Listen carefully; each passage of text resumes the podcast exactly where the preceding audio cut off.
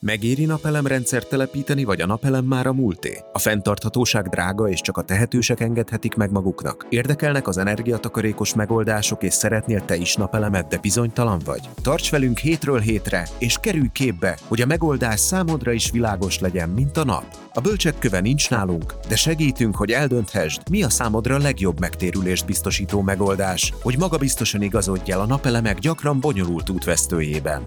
Ez itt a Világos, mint a nap. Egy podcast napelemekről, tisztán, érthetően. A stúdióban Ragonczy Ádám és Kujáni Péter. Szalkai-Lőrincz Ágnes, a Magyar Természetvédők Szövetségének közösségi energia munkatársa egészen máshonnan, a média világából érkezett a szervezetbe. Ma pedig már a KESZ, azaz a Közösségi Energia Szolgáltató Kft-nek a munkatársa. Október végén egy internetes hirdetésbe botlottam, ahol a Jurányi Ház keresett közösségi finanszírozásban pénzt a napelemes rendszereinek a telepítésére, és itt találkoztam először a szövetség és az energiaközösségeknek a munkájával. Egy mai adásunkban Ágnest hívtuk meg, hogy meséljen az energiaközösségekről kicsikét bővebben, és meséljen a Jurányi projektről. Szervusztok! Ez itt a Világos, mint a Nap podcast Ragonczy Ádámmal és Kujáni Péterrel. Ágnes, köszöntünk a stúdióban. Sziasztok! Szia! Kezdjük talán azzal, hogy mik azok az energiaközösségek. Tudnál nekünk erről mesélni egy kicsit? Húha, nagyon általános lesz, amit mondani fogok. Általánosságban fogalmazni. Az energiaközösségek azok szerveződési formák.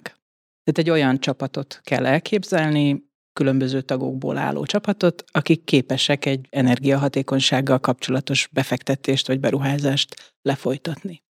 Ez ilyen nagyon-nagyon rövid. Ezt egy kicsit talán igen, specifikáljuk, igen. Hogy kik ennek a szerveződésnek a tagjai. Ugye többféle van. Nyugat-Európában most már több mint tíz éves hagyománya van az energiaközösségeknek, és egészen változatos a tagsági összetétel, tehát létezik olyan, ahol csak magánszemélyek társulnak egy ilyen befektetésre vagy beruházásra, de van önkormányzati, sportegyesület, egyházközösség, város, önkormányzat, különböző intézményei révén tagsággal rendelkező különböző vállalkozások, kisvállalkozások. A nagy vállalkozások vannak kihagyva ebből a történetből, abból a szempontból csupán, hogy ők ugye tőkeerő szempontjából eléggé nagyok ahhoz, hogy egy ilyen beruházás saját maguk is végre tudjanak hajtani. Tehát, hogy ne legyen szükség se magántőkebevonásra, se külföldi, se hitel, se semmilyen egyéb forrásra, hanem ők kigazdálkodja saját magának. De tulajdonképpen ezek a közösségek, ezek egy megújuló erőművet akarnak létrehozni, vagy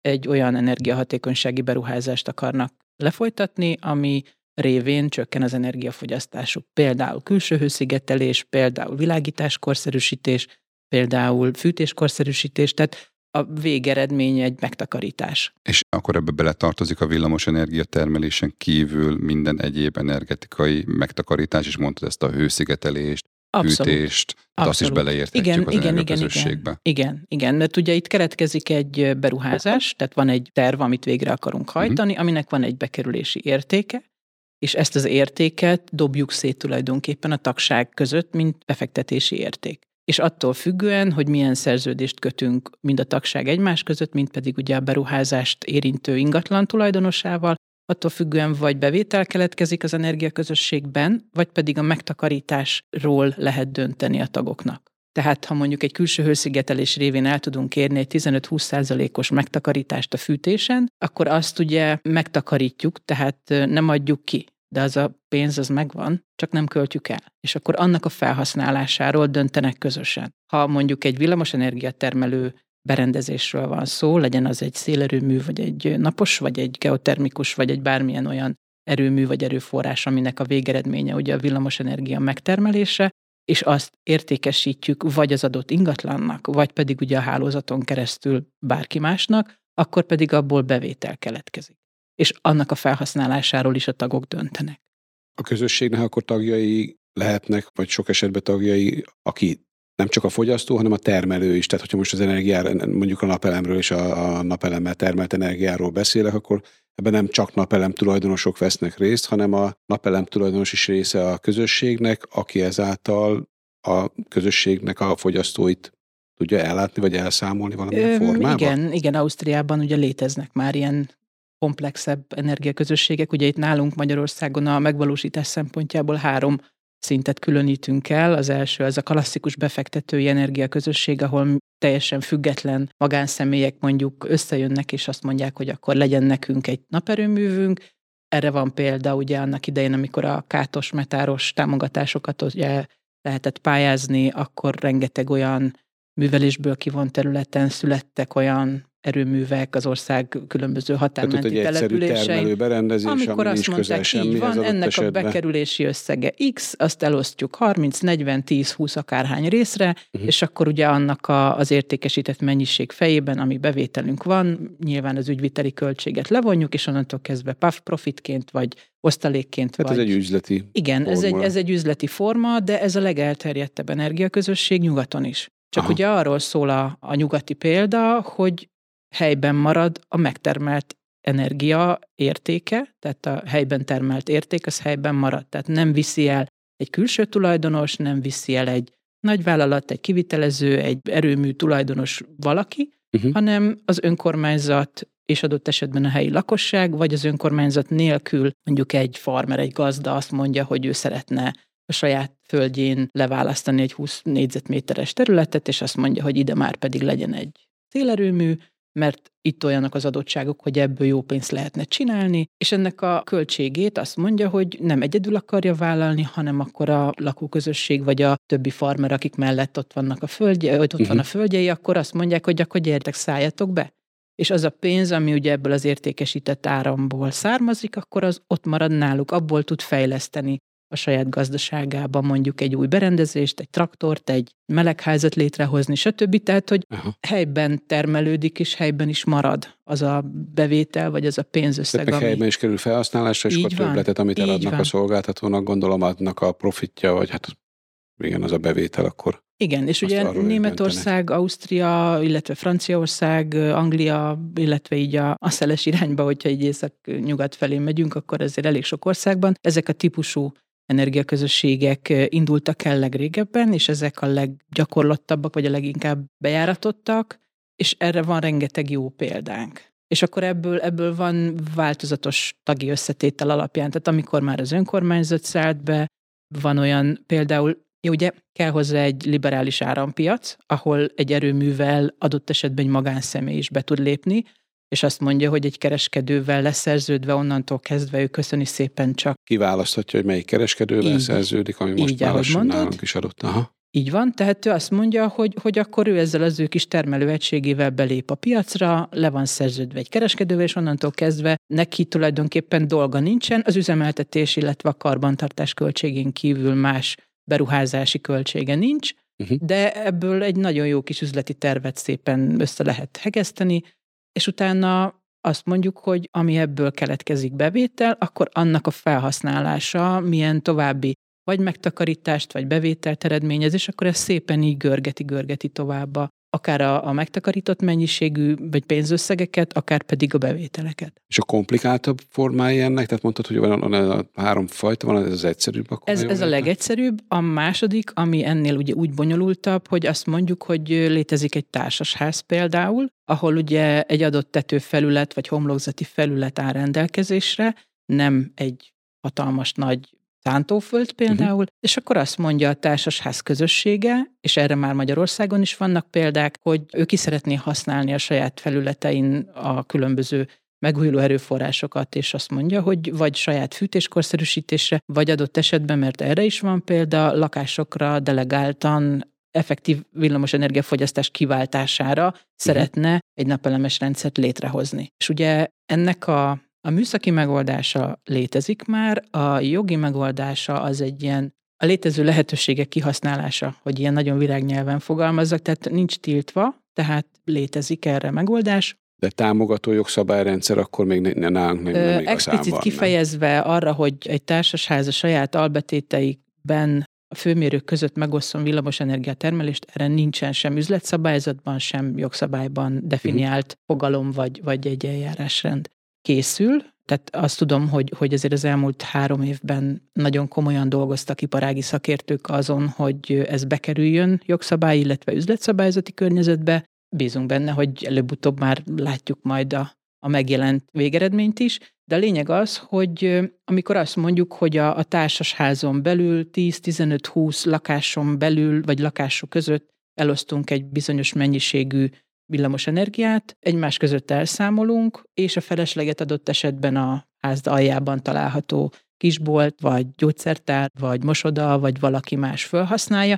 Tehát, hogy ez az egész megtermelt helyben el van fogyasztva az energia, és akkor egymás között van elszámolva, hogy amit van. Csinált a társasház napelemrendszert, mondjuk, akkor azt helyben fogyasztást, amit lehet mérni egyszerű okos mérőkkel fogyasztóként, hogy akkor azt egymással hogy számolják el, mert a szolgáltatóval csak azt fogja mindenki elszámolni, amit fogyaszt. Amit ugye őtől levétel, ez így van. Ennek egy speciális változata az, amikor mondjuk nem delegált villamosenergia mennyiség van, hanem fűtéskorszerűsítés, tehát amikor a társasháznak saját kazánja van és gázt vásárol, és mondjuk annyi sok lakás van egy ilyen, tudom, mondjuk ilyen tízemeletes háztömböt, ha elképzelsz, akkor abban adott pillanatban mondjuk a harminc-negyven lakás is el tud helyezkedni, tehát a felületből adódóan nincs annyi mennyiség. Tehát ha, ha nem akarok ilyen kisebb palotaforradalmat a házon belül kialakítani egy ilyennel, hogy kit kedvezményezek, vagy éppen kit nem, akkor ilyen esetben van egy olyan megoldás, hogy akkor a fűtésrendszert modernizálom, egy olyan fűtőelemes, vagy fűtő,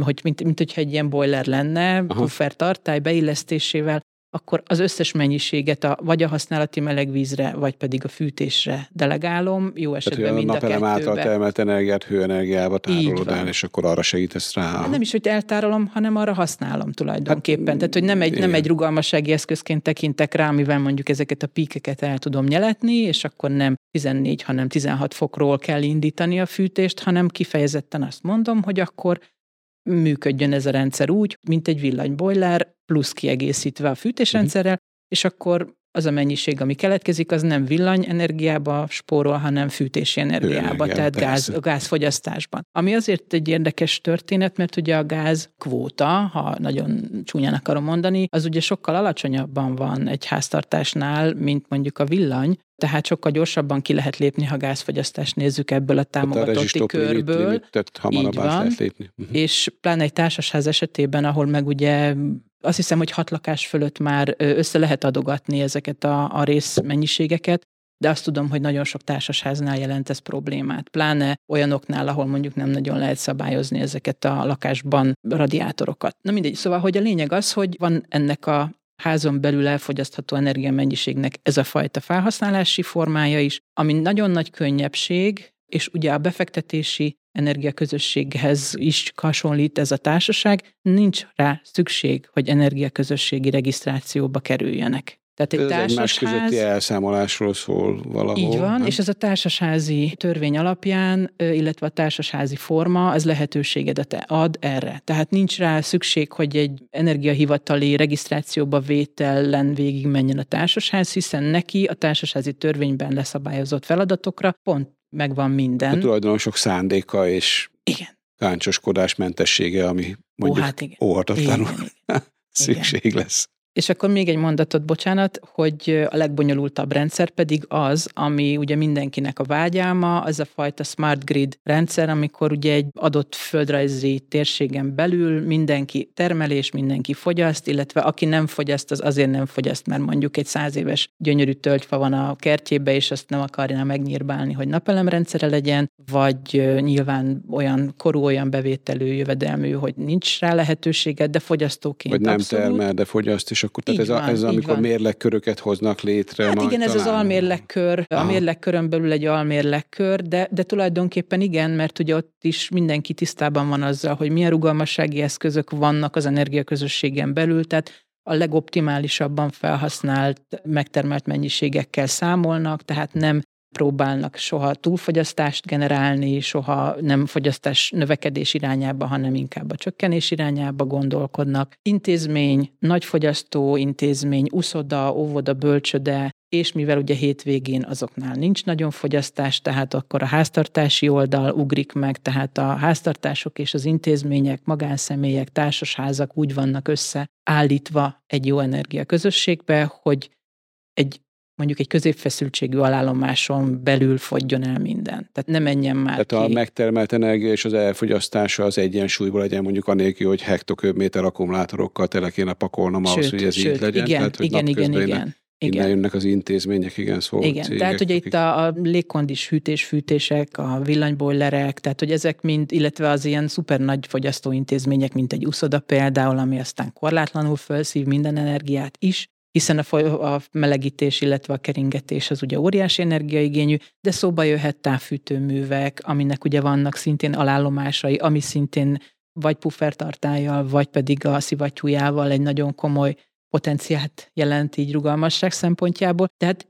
igazából föl kell térképezni, jól meg kell szervezni, és onnantól kezdve ezek nagyon szépen tudnának működni. Na most ez az, ami jelen pillanatban még az utópia, de már annyira nem. Ezt akartam megkérdezni pont, hogy elmondva ez nagyon egyszerűnek és könnyednek hangzik, akár a társasházi példát nézzük, akár a... Meg kézenfekvőnek. Meg kézenfekvőnek, de akkor miért nem terjedt még el, miért nem működik ez még nagy volumenben itthon? Hát ugye egyrészt adott a jogszabályi uh-huh. környezet, ami lehetővé tesz bizonyos mozgásteret, de nyilván nem mindent. Igazából én most így azt mondom, hogy másfél-két éve csak ezzel foglalkozom teljes munkaidőben, tehát én csak azt látom, hogy igazán nem szoktunk hozzá ahhoz, hogy ilyen komplex módon gondolkodjunk. Nézzük meg egy társasházi példát, mert azt szerintem mindenkinek kézzelfogható, és, és bele tudja magát mm-hmm. képzelni ebbe a helyzetbe. Van egy társasház, legyen csak húsz lakása. Felraknak egy naperőművet a háznak a tetejére, azt tudjuk, hogy hogyan termel. A hálózati csatlakozásnál tudjuk, hogy már egy logikai bukfenc, hogy nem lehet egy inverternek a teljesítményét a húsz mérőhelyre szétdobni.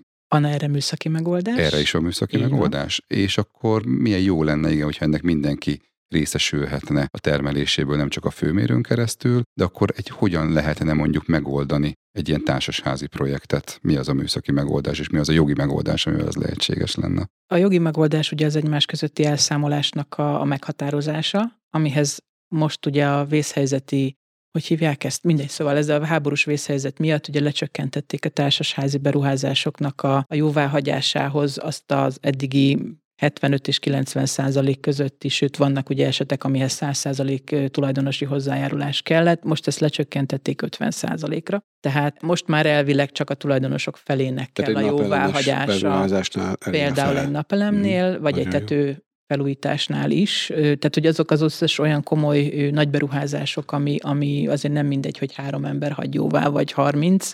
Hát meg igen, ahol legyünk őszinték, amikor egy ember miatt nem valósul meg. Igen, ez egy, a másik. Egy nem kicsi és nem kicsit szükséges beruházás. Igen, tehát hogy, és akkor majd rákanyarodok a közösségfejlesztés témájára is. Tehát van egy húsz lakásos társasházunk, ahol azt szeretnénk, hogy akkor a napelemes megtermelt energiát a háztartásokban, tehát az albetétekben fogyasszák el. Jelen pillanatban a vé e té lehetővé teszi az úgynevezett magánhálózat, illetve a magánhálózaton belüli megosztást. Tehát az a megfejtés, hogy akkor egy párhuzamos rendszert kell, rendszert kell kiépíteni a házon belül, ez a húsz lakásra még azt hiszem, hogy talán rentábilis is. Győrben léteznek ilyen társasházak, ahol egy ilyen smartbox beépítésével oldották meg több társasházban is, és pont ez a húsz lakás, ez az optimális mérőszám, mert egy húsz kilowattos rendszer fér fel ezeknek a társasházaknak a tetejére, tehát ezt már meg lehetett úgy oldani, hogy egy éves kvótával, tehát, hogy minden lakásra egy bizonyos mennyiség jut az éves termelésből, mivel ugye éves szaldó elszámolásban van a rendszer, ezért viszonylag könnyen kiszámolható, hogy olyan ötszáz kilowatt körülre jön ki albetétenként, és egy ez a smartbox, ez tartalmaz egy okosmérőt, és tartalmaz biztosítékokat, tehát leválasztó kapcsolókat, tehát lehet szabályozni, hogy amikor elérte ezt a mennyiséget, akkor onnantól kezdve ő már ugye nem tud kapni ebből a termelésből, és egymás között megoldották, hogy akkor az az áram, ami helyben van, aznak mennyi az ára, és ugye így a fennmaradó mennyiség marad a szolgáltatótól. Mindegyik esetben az is feltétele, amiről mi március óta beszélgetünk a műsorainkban, hogy az embereknek tényleg, amit mondtál, hogy nem annyira elterjedtek még ezek a dolgok gondolkodásban sem nagyon, mert ugye az se elterjedt a napelemrendszerek eddigi elszámolásrendszere miatt. Én úgy gondolom, hogy az emberek nagyon nagy része azzal sincs képbe, hogy napközben ő közvetlen a napelemről fogyaszt, és onnantól nem jön az a logikus gondolat, hogy akkor az esti fogyasztásomból mit tudok áttenni napközben, amit ingyen fogok fogyasztani, nem a hálózatról, tehát hogy az a gondolkodás is lassan megy át, nehezen megy át, és annak biztos, hogy kell szerintem központi oldalról is egy nagyobb publicitást adni a támogatóknak, az államnak, ha úgy vesszük. Tegye az ember egy időbe a, a fogyasztását a termeléssel. Nyilván a, a pénzügyi ösztönzők is erre mennek, tehát majd a Hát sőt, most rendszerhasználati ugye... díjak napközben olcsóbbak lesznek, vagy kevesebb lesz sokkal, mint az esti órákban, tehát hogy rá is kényszerítik majd az ember. Igen, ez lesz ez a differenciált órára, és idősávos tarifarendszer lesz majd, és ez is elvileg már csőre van töltve, úgyhogy akkor majd, majd elterjed a... majd meglátjuk, illetve hát igen, hogy mondjam, nagyon messziről fogok nekifutni. Én tényleg másfél éve gondolkodom azon, hogy miért nem figyeltem oda fizika órán.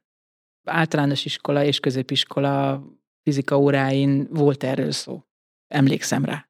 De hogy mi annak idején tetriszeztünk meg, nem tudom, valami, valamit nagyon az osztálytársai. Ezt a részt meg kivágjuk. Ne, nyugodtan, én ezt bevállalom. Nem, nem, nem, én ezt abszolút bevállalom, nyugodtan maradhat. Nem figyelünk oda.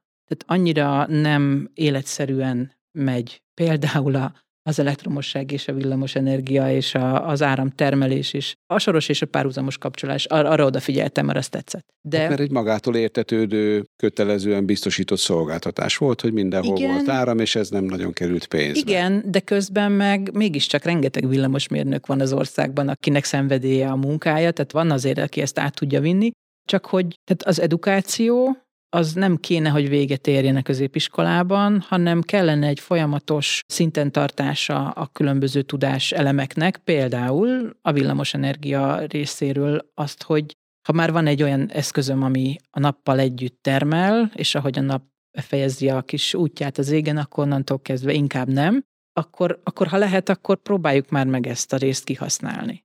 Ez az egyik. A másik, nagyon izgalmas kérdés az, hogy a téli vagy a nyári fogyasztásomra optimalizálom azt a rendszert, ami a háztetőmre kerül. Mert ha télire, akkor nyilván egy sokkal szűkebb idősávban kell megtermelnem sokkal nagyobb mennyiséget. Nyáron viszont, hogyha nyárira, akkor meg télen biztos, hogy kell nekem vásárolnom, és valószínű drágábban fogok kijönni. Tehát, hát hogy... ez, ez minden esetben eltérő lesz, tehát ezt tényleg persze, mindig modellezni kell. Persze, de, csak de, hogy... De csak, ezek hogy, a szempontok, igen. Csak hogy, tehát, hogy a, a gondolkodás ne csak az a, a, odáig terjedjen, hogy igen, négy óra negyvenkettőkor kell a nap mondjuk nyáron, vagy három óra negyvenkettőkor nyáron, télen meg mondjuk hat óra negyvenkettőkor, és akkor tudjam azt, hogy hú, a mosogatógépet akkor hú, akkor, akkor izé hét óránál korábban ne akarjam elindítani, vagy a mosógépet mondjuk délután négykor akarjam elindítani, hogy még az utolsó elektronokkal ki tudjam mosni, és ne büdösödjön be a ruha. Tehát, hogy, hogy az ilyen abszolút triviális, hétköznapi, mondhatnánk azt is, hogy banális ügyeket, igenis, ez is arról szól, hogy én ki tudom-e használni a saját napelemrendszeremet. Vagy adott esetben egy autótöltés. Mert tök jó dolog, hogyha az autómat mondjuk be tudom állítani a munkahelyen még garázsába, akkor náluk föl tudom tölteni kvázi ingyen, hazamegyek, és akkor arról működtettem a pecómat. Hú, ez nagyon jó móka. Mert mondjuk akkor azt mondja a cégem, hogy akkor kafetéria helyett ingyen tölthetem az elektromos autómat, amivel hazamegyek, működtetem a lakásomat, és utána reggel begurulok még az utolsó morzsákkal a munkahelyemre, és akkor puf, megint van egy teli tankom. Hát ami környezettudatosság szempontból, akkor nagyon jó, hogyha a cégem napelemről biztosítja az autóm töltését. Hát a céges energiaközösségekről nagyon szívesen, szívesen kezdenék egy újabb fejezetet, mert hogy a cégeknél a nyitottság, és akkor ugye itt a nagyvállalatok ezekből az energiaközösségekből ki vannak hagyva, na de hát senki nem gátolja meg őket, hogy egy saját energiaközösséget csináljanak, adott esetben a saját irodaházuknak az ellátására, amibe beleférne az autótöltő a mélygarázsban, adott esetben egy energiamenedzsment boardnak a kialakítása, akik mondjuk azt mondják, hogy ők a saját pénzükkel is beszállnának ennek a napelemes rendszernek a kialakításába, szóval vannak ebben nagyon fincsi dolgok. Potenciálok ott vannak keményen. Abszolút. De amikről most mesélsz, ez Nyugat-Európában már működik, nem, csak itthon nem találkoztunk, nem, vagy ez nem. mindenhol utópia? Nem, ez mindenhol arról szól, hogy a céges világ az egy nagyon zárt, nagyon majd én megoldom. És akkor a közösség, itt kapcsolódik a téma a közösségfejlesztéshez. Egy cégvezető, pláne ha a saját cége, és nem egy multinak a leányvállalatában csücsül, az ő azt gondolja, hogy ez itt az enyém, és én döntök mindenről. Nagyon keveset ad ki felelősségből, döntéshelyzetből, vagy döntésekből, ami nem az övé. Nyilván meg lehet ezt oldani, hogy a végső döntést persze ő, ő hozza meg, ő bolincson rá, de delegálni fejlesztéseket, feladatokat nagyon nehezen csinálnak a cégvezetők. Nem csak itthon, mindenhol a világon. Tehát utopisztikus az, hogy valaki mondjuk cégvezetőként úgy gondolkodjon, hogy ő ül egy irodaház tetején, és akkor azt mondja, hogy oldalt, hátul, fönt, lent, ahol a nap jár, az északi homlokzaton kívül mindent tessék telerakni napelemmel, tetőt és egyebeket is, álljunk át geotermiára, álljunk át léghűtésre, fűtésre, hőszivattyúval, töltsünk autókat, működtessünk mindent, amit lehet. Minél kevesebb. És amit megtakarítunk, amit megtakarítunk, akkor abból legyen céges rendezvény, vagy legyen egy céges autóflotta, vagy béremelés. Legyen egészségesebb a világ. Jó, tehát azért mondom, hogy én itt idealisztikusan nagyon sok mindent tudok beleálmodni az energiaközösségekbe, én is azt gondolom, hogy, hogy csak arról szól, hogy mint a magvető, hogy hova, hova szórja el az ember ezeket a magokat, hogy... Legutóbbi adásunkban egyébként volt egy nagyon kedves példa erre, a Terrántető Cserépgyártó Kft. Képviselői voltak a vendégeink, és ők elmesélték azt, hogy hogyan állnak át az öngondoskodás a napelem segítségével, és az egyik, ami egy érdekes megoldás volt még, hogy a városnak az önkormányzata, ahol van geotermális kút, fölajánlotta nekik, hogy használjátok, számoljunk el egymással, használjátok a melegvizet, és akkor így biztosítjátok a hőt a technológiai folyamataitokhoz. És az is egy cég volt, tehát azért vannak pozitív jövőbe mutató példák, amik már itt vannak. Itt vannak a küszöbön, akár működnek is. Meg azt gondolom, hogy ezek a, ezek a lehetőségek csak arról szólnak, hogy kezdjünk el gondolkodni egy kicsit a out of the box, tehát hogy, hogy a saját rutinjaikon menjünk túl. Ti elkezdtetek gondolkodni, és szeretném, hogyha beszélnél egy kicsikét a Jurányi projektről, mert ahogy mi megismerkedtünk, az a Jurányi projekt kapcsán történt meg. Én azt is elmondanám röviden, hogy láttam egy rövid kis bejátszást, talán a Nőklapja Cafén, ahol ti gyűjtöttetek adományt a Jurányi Háznak a napelemes rendszerére, és Stefanovics Angélának a videója az elért a szívemnek a csücskéig. Csokoltatjuk Stefanovics Angélát. Innentől, így. Igen, nagyon szépen köszönjük azt a videót, mert tényleg megérintett, és felvettük a kapcsolatot. Mesélj egy kicsit a Jurányi projektről, hogy miről szól ez pontosan, mit szeretnétek ott csinálni. Ugye a Jurányi az egy régi gimnáziumi épületben található, ahol van kettő darab lépcsőház, és ez a két lépcsőház, ez külön-külön villanyóráról működik, tehát két főmérője van. A nagyobb fogyasztás az ugye az egyes főmérőn található, ott van a színházi produkcióknak a központja, illetve ott van egy étterem. És emellett, tehát ugye az étterem és a színházterem mellett ott kb. hatvan olyan civil szervezet található magában a két lépcsőházban, ami fontos a mi kis szívünknek is, hiszen ugye kulturális élet, civil szervezetek, gyermekjogi, a Hintalovon Alapítvány ott van, tehát hogy egy csomó olyan fontos tevékenység zajlik a színházi produkciók mellett, meg hát a kávéház mellett, ami, amikor mi elkezdtük ezt az egész közösségi energia szolgáltató projektet, ami ugye egy mintaprojekt pályázat, akkor azon gondolkodtunk, hogy hol lehetne olyan intézményeket megtalálni, vagy olyan épületeket megtalálni, ahol fontos tevékenység zajlik, ami nem csak az adott üzemeltetőnek fontos, hanem úgy a, a köz számára is fontos. És a Jurányival a legeleje óta keressük egymással a kapcsolatot, és ha minden jól megy, akkor lassacskán már így ráfordulunk a kivitelezésre is. Ugye arról szól a történet, hogy az egyes órájukon több mint százezer kilowattórás az éves fogyasztásuk, és jó részt a délutáni órákban, amikor ugye elindulnak itt a próbák, meg a, a nagy nyüzsgések, akkor, akkor van nagy fogyasztás. Tehát eleve a déli tájolású napelemes rendszerrel sem jártunk volna jól, tehát ezzel a A helyi adottságokat is figyelembe véve sokkal jobb az, hogyha egy ilyen keleti-nyugati tájolású napelemrendszerünk Am, van. Amúgy is egyébként jobb, tehát ez a sokkal korábban kezd el termelni, sokkal tovább termel, tehát nem, nem mindig a déli a legjobb. Hát sőt, ugye a Jurányit, ha megnézitek, akkor ez egy C-alakú épület, és igen, a déli tájolású tetőfelületei elég picikék.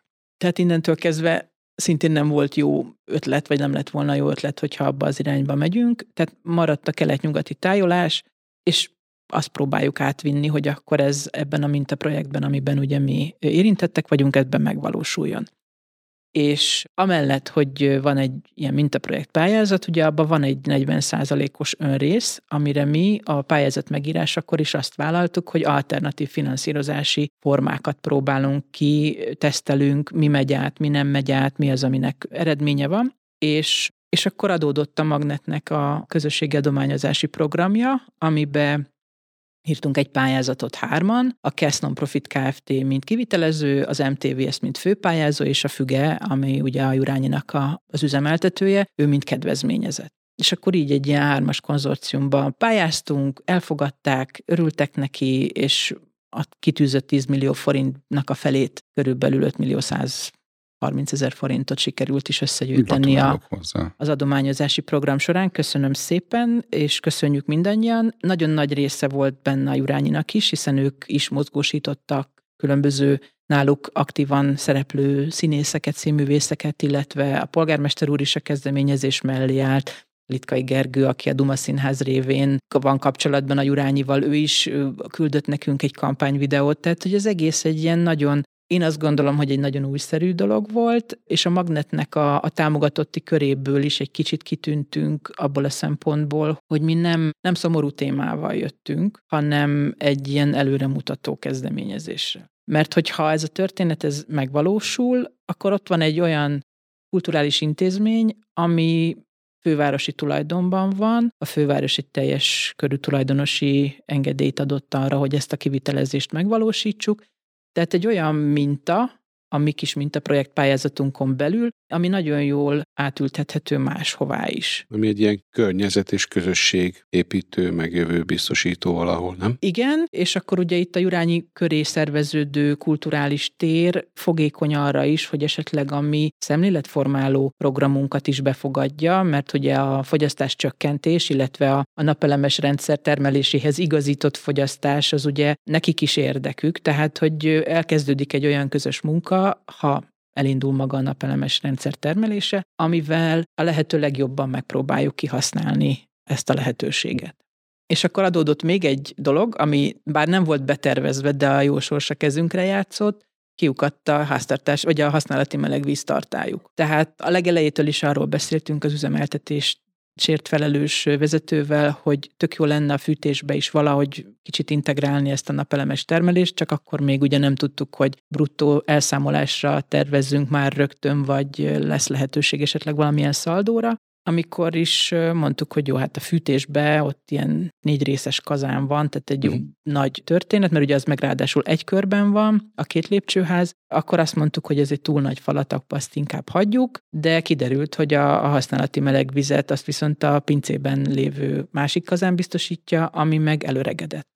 Úgyhogy hogy ez a hogyan fogunk majd elszámolni, meg hogyan tudjuk a legjobban kihasználni ezt a lehetőséget, hogy oda vagy ilyen hatvan kilowatt körüli méretű rendszer fölkerül, hát megoldotta a jósors, mert így viszont akkor egy ilyen használati melegvízkorszerűsítéses kom- kombinált is. projekt lett belőle, és akkor lesz egy, lesz egy fogyasztó. A használati melegvíz az óriási, mert ugye az az év minden szakába kell, így tehát van. Az nem egy fűtésrá segítés, ami nyáron nem tudok azzal a többlettermeléssel mit kezdeni, hanem használati melegvíz az egy folyamatos, meg ott folyamatosan, hogy technikai része is untassuk a nézőket, ugye ott a folyamatosan tizenöt, tizenkettő, tizenöt fokos vízből kell ötven-hatvan-hatvanöt fokos vizet csinálni. Hát és akkor bejön a legionella. Segítésnél csak a visszajövő húsz fokos vízből kell mondjuk negyven fokos vizet csinálni, tehát hogy sokkal több energiát emészt fel a használati melegvíznek a termelését, tehát sokkal több önfogyasztást tesz majd lehetővé.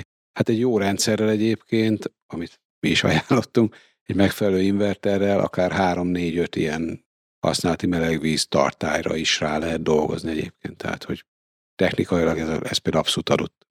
Így van, és ugye a megtakarítás viszont már a gázban, a gázfogyasztásban jelentkezik, hiszen ugye ez egy Olyan. gázos kazán, ami ennek az épületnek az esetében szintén egy hatalmas. Hát úgy, hogy mennyiség. Ugye többlet áramfogyasztást meg nem fog eredményezni, mert ahelyett, hogy visszatáplálna a társaság öt forintért kilovattóránként, ahelyett ez melegvizet én, fog én nem tartom, én nem tartom rossznak ezt az öt kilovattórás, vagy öt forintos kilovattóránkénti visszatáplálási árat. Nem azért mondtam, hogy rossz, csak hogy nem, jóval csak, hogy elmos, megtakarítás csak, ahogy elmosolyogtál, hogy nyilván nem véletlen, hogy ez az árszint ez jelen pillanatban ott van, és addig ott is marad még, ameddig éves szaldóban vannak ezek a fogyasztók. Egy kérdés csak, amit említettél, pályázat, az a támogató pályázat, az, ha jól mondom, kétezer-húszba írták ki talán pont erre, hogy az energiaközösségnek arról van szó, hogy az energiaközösségnek írták ki, és mi lenne itt a jogszabályi körülményei, tehát ott van valami olyan kimenete is igény felétek, hogy ilyen jogszabályváltoztatási javaslatokat letenni a legvégén, hogy mitől menne jobban az, ami viszonyú nehezen. Nem, nem, nem a végén van, hanem nem folyamatosan. folyamatosan. Mi, mi folyamatosan küldjük a visszajelzést a pályázat kiírója felé, hogy milyen akár jogi, akár adminisztratív akadályba ütköztünk a megvalósítás során. Tehát ez egy, ez egy olyan pályázat, tizenkilencben írták ki, húsz márciusában írták alá a támogatói okiratot, elvileg huszonhárom márciusában lett volna a vége. De ugye a külső körülmények úgy alakultak, hogy, hogy itt azért ez meghosszabbították, meghosszabbításra került a pályázat. A mi olvasatunkban ez egy közösségi forma. És a közösség létrehozásához sok-sok energia kell, még nem kell se céget létrehozni, se műszaki tartalmat összeállítani, se megvalósítás, se egymás közötti elszámolás, se könyvelés, se banki kölcs, semmi. Kell egy közösség. Ez nagyon sokáig tart. Tehát, amire míg, a szándékozók összeállnak. Igen, ugyanú. igen, mm. mert valaki nem érti, valakinek nincs rá ideje, valakinek nincs kedve vele foglalkozni. Na most egy mintaprojekt pályázatnál nyilván, ami ráadásul három év alatt kell, hogy valamit kihozzon, mindenki a saját szakterületén kezdett el, mint a mérgezettegér rohangálni. Na most sok apró magánszemély, sok apró helyi hős, aki szeretne egy ilyet létrehozni, kell, hogy együtt dolgozzon mergerökkel. Nagy, tőkeerős, monopólhelyzetben, vagy éppen kivételes piaci helyzetben lévő nagyvállalatokkal, holdingok képviselőivel, jogászaival. Nagyon szakemberekkel. Nagyon sok, nagyon komoly szakemberrel, akik a hálózat egyensúlyáért felelnek, mind a rendszerirányító, mind a hálózati engedélyesek. Mindenkinek fogást kéne találni a másikon. Kéne érteni a másik gondolat. Világát. Fordítani kéne magyarról magyarra, műszakiról, laikusra, laikusról, műszakira. Tehát maga az, hogy nem találtak csatlakozási pontokat, vagy ezeken a mintaprojekt pályázatokon belül is kialakultak olyan padhelyzetek, amiben egyszerűen nem lehetett tovább lépni, az ebből adódott, hogy nagyon sok nagyszereplő, és nagyon sok olyan kérdés volt, amit egy nagyszereplő a saját súlyából adódóan így meg tudott volna oldani, de közben a fogyasztó, aki laikus magánszemély, fogalma nincs erről, lilahajú bölcsésztől kezdve kisnyugdíjasig, mindenki, velük kellett volna szót érteni. És én azt gondolom, hogy a közösségfejlesztés részét megint nem kellene kihagyni a történetből, de közösséget fejleszteni nem lehet úgy, hogy én akkor kijelölöm, hogy akkor te, te meg te részt veszel ebben a projektben, fölkerül a házadra húsz kilowatt, és majd meglátjuk, hogy mi lesz. És em el em rendszerbe elszámoljuk. Hát vagy em el em rendszerbe, vagy lefogyasztjuk, tehát hogy de közben meg mégiscsak kiadta azokat a gyerekbetegségeket, amire meg választ kell találni. Például társasházi elszámolás, ugye egy adott ingatlanon belül több főmérő van, ott akkor ezt valahogy lehetővé kéne tenni. De van olyan is, például mondjuk egyesített önkormányzati intézmények, mondjuk az összes bölcsőde egy darab egyesített intézménybe van bele sűrítve, a könnyebb adminisztráció érdekében. Ha az egyiknek a tetejére tudok egy napelemet föltenni, akkor a többin is el akarom számolni, mert lehet, hogy annak az épületnek a teteje alkalmas arra, hogy háromszor annyi energiát megtermelje, mint amennyi ott helyben elfogyna. Viszont mondjuk van olyan tagintézményem, ami műemlék kellős közepén található, tudom én négy-öt szintes ilyen bérházakkal körbevéve, tehát három centi napocska besüt egy nap alatt, és akkor annak nagyon örülünk. De az üzemeltető szempontjából ez idézőjelben egy fogyasztó, csak a szolgáltató felé technikailag. Csak a dé es o szempontjából. Tehát, hogy ugye a hálózati engedélyes szempontjából, hiszen ez a trafókör, meg az a trafókör az messze van, tehát ott már mindenképpen kell, hogy a rendszerhasználati díjjal számoljunk, de mi van akkor, ha ők nulla forintért akarják egymás között átadni, és vállalják, hogy fizetik a rendszerhasználati díjat? Ki az, aki ennek az engedélyére rányomhatja a pecsét? Tehát erre abszolút nincs még jogszabályi lehetőség, Ezt, ha ezeket, jól értelek. Igen, de hogy ezek jöttek Aha. ki ebben a mintaprojekt hát pályázatban. Pontosan ez volt a célja. Volt a célja. Igen, igen uh-huh. de hogy, tehát, hogy három év nem elég arra, hogy egy energiaközösség, pláne ilyen típusú, létrejöjjön. Az emberi tényező az volt a... Az elején nagyon sok ne, nem is, nem is hát azt olyan mond... szempontból, a közösségek összehozását, ha leegyszerűsítem, Igen. hogy mire összeáll az, hogy na, akkor mi vagyunk, akik szeretnénk valamit akkor elindítani, és akkor kezdjetek neki az érdemi munkának, ami Igen. mondjuk a nulladik pont idézőjelbe a pályázat szempontjából. Én csak erre mondtam így, Igen, meg, lehet, meg kicsit túl egyszerűsítve az emberi tényezőjét. Tehát te írod a könyvet, üres a lap, és neked kell beleírni, hogy mi legyen. És akkor várják. Ö, nyilván. Csita. És akkor innentől kezdve tovább megyek, mert ha egy bölcsödének én lehetővé teszem, hogy az egyik épületén megtermelje a másik fogyasztási helyet, akkor én magánszemélyként a balatoni nyaralomon megtermelhetem-e a budapesti lakásomnak az energiaellátásához szükséges akárhány kilovattot. Igen, ez ami, amennyire én olvasgattam utána, hogy külföldön sem engedik, meg nem működik. A megosztás, sem. mint olyan, az Ausztriában működik, Ha. Azért működik, mert van egy nagyon hosszú idő alatt, kb. kilenc év alatt kifejlesztett adatátviteli rendszer, amit az összes, náluk kilenc darab dé es o közösen felügyel, az energiatermelő, amiből szintén van egy pár darab, egyetemes szolgáltatóból, és edának hívják, egyébként bárki megnézheti a, a, az osztrák és angol, angol és német nyelvű tájékoztatóját, leírását, kilenc év alatt hegesztették össze. Ez egy hardware-szoftver Ez egy rendszer. rendszer, ez egy depersonalizáló rendszer, tehát minden energiaközösség tag belép adat, adataival az energiaközösségen belül ebbe a rendszerbe, az ő okosórájáról származó adatok depersonalizálva továbbítódnak a dé es o felé, a dé es o jóvá hagyja, leokézza, oké, okay,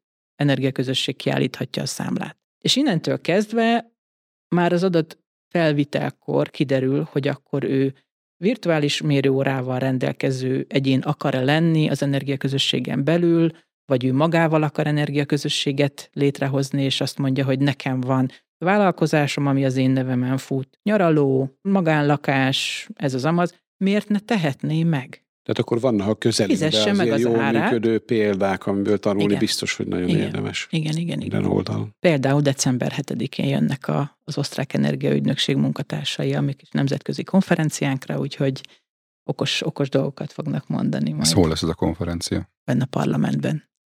És hol áll most a Jurányi projekt? Mi, milyen stádiumban van most? Hát ott vagyunk, hogy a Magnettől megérkezett a támogatás, és van rá kettő évünk, hogy kivitelezzünk, illetve elszámoljunk feléjük, hogy ezt a támogatást mire költöttük.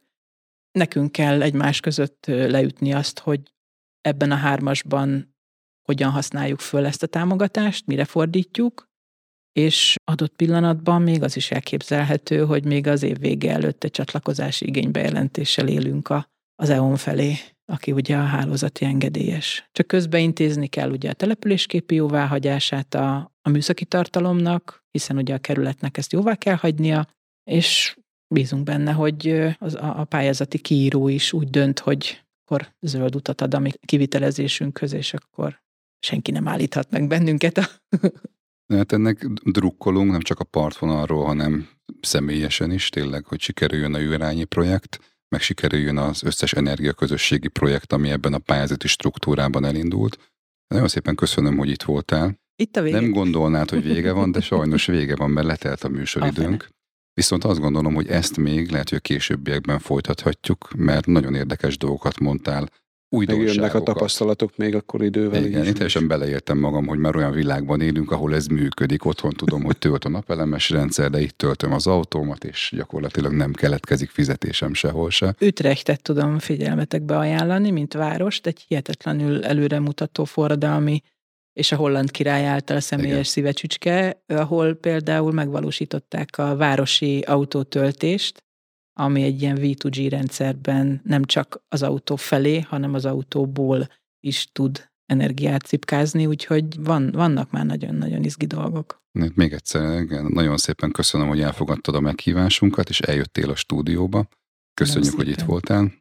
Nektek pedig ismét köszönjük, hogy velünk tartottatok, és meghallgattátok ezt a szerintem roppant izgalmas epizódot, és a következő adásban szeretnénk kedveskedni nektek valami újdonsággal. Az újdonság az lesz, hogy egy kicsit más formátumban fogunk Péterrel beszélgetni, és egy olyan témát boncolgatunk, ami azt gondolom, hogy sokatokat érdekel, vagy sokak érintettek vagytok benne, ezek pedig az er er ef pályázatok, vagy más néven a száz százalékos napelemes pályázatok.